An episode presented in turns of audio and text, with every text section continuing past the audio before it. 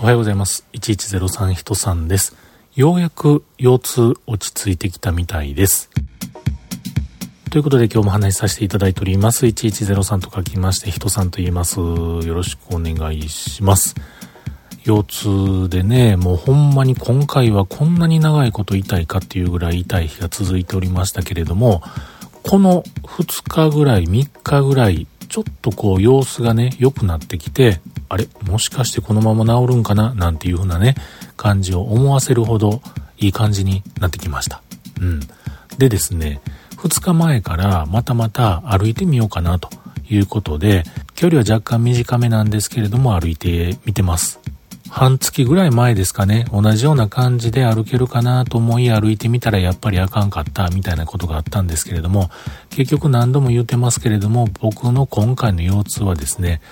普段はさほど痛くないところが夜寝てる間にめちゃめちゃ痛くなってきて、えー、もういつまで痛いねんっていうのが毎晩毎晩続いてると。仰向けに寝てるとね、もう腰がもう痛くなりすぎて寝返りが打てなくなる。そんな風なことになってました。ところが今回は、まあまあね、全く痛くないわけではないんだけれども、日に日にその痛さっていうのは軽減されていってます。で、まあね、またまたこれちょっと歩きたいなと思ってるのは、せっかく頑張って落としてきた体重がですね、徐々に徐々にまた上がってきてます。というのはね、これ当たり前の話なんですけれども、もうダイエットしなあかんけれども、もう今はやってないわっていう頭になってしまうと、もうそれはそれは完食三昧食べ放題みたいな そんな風なスイッチがね、自動的に入ってしまってですね、で、食べて食べてしてると、えー、今回この腰痛で一番この腰が痛くなった時で、74キロ弱ぐらいまで増えましたが、今ね、72キロ弱までちょっとね、また落としてみてます。ちょっと成功してます。やっぱりね、お昼ご飯をバカほど食べずにセーブしながら夜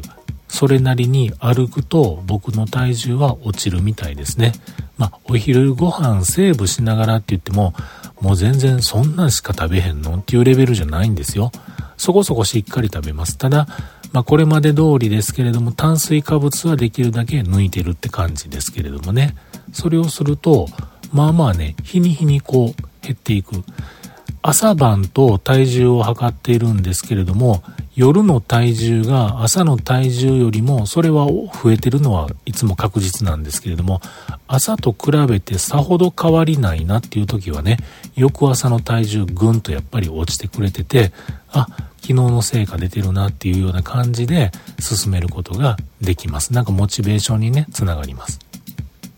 とは言いながらもですね、この腰痛時期に、この、またまた食べ放題期間をね、経験してしまっていますので、若干心が弱くなっててですね、夕方ぐらいになったら、ちょっと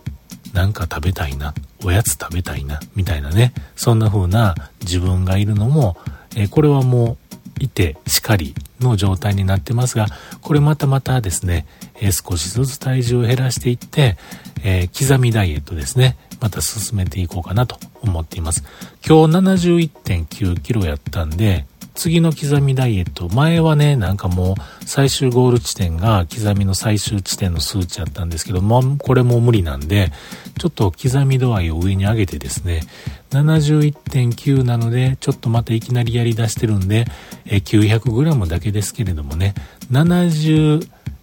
キロを切る巻いてみたら1キロですね。1キロ先を目指して刻んでダイエットしてみたいなと思ってます。え刻みダイエットリセットして次の目標は70.9。これをね、目指して頑張りたいと思います。腰痛もちょっと気をつけながら、えー、頑張りたいなと思ってますでないとね、またまた、えー、行って帰ってまたあかんようになるっていうのは残念なんで、えー、注意しながらダイエットしたいと思います。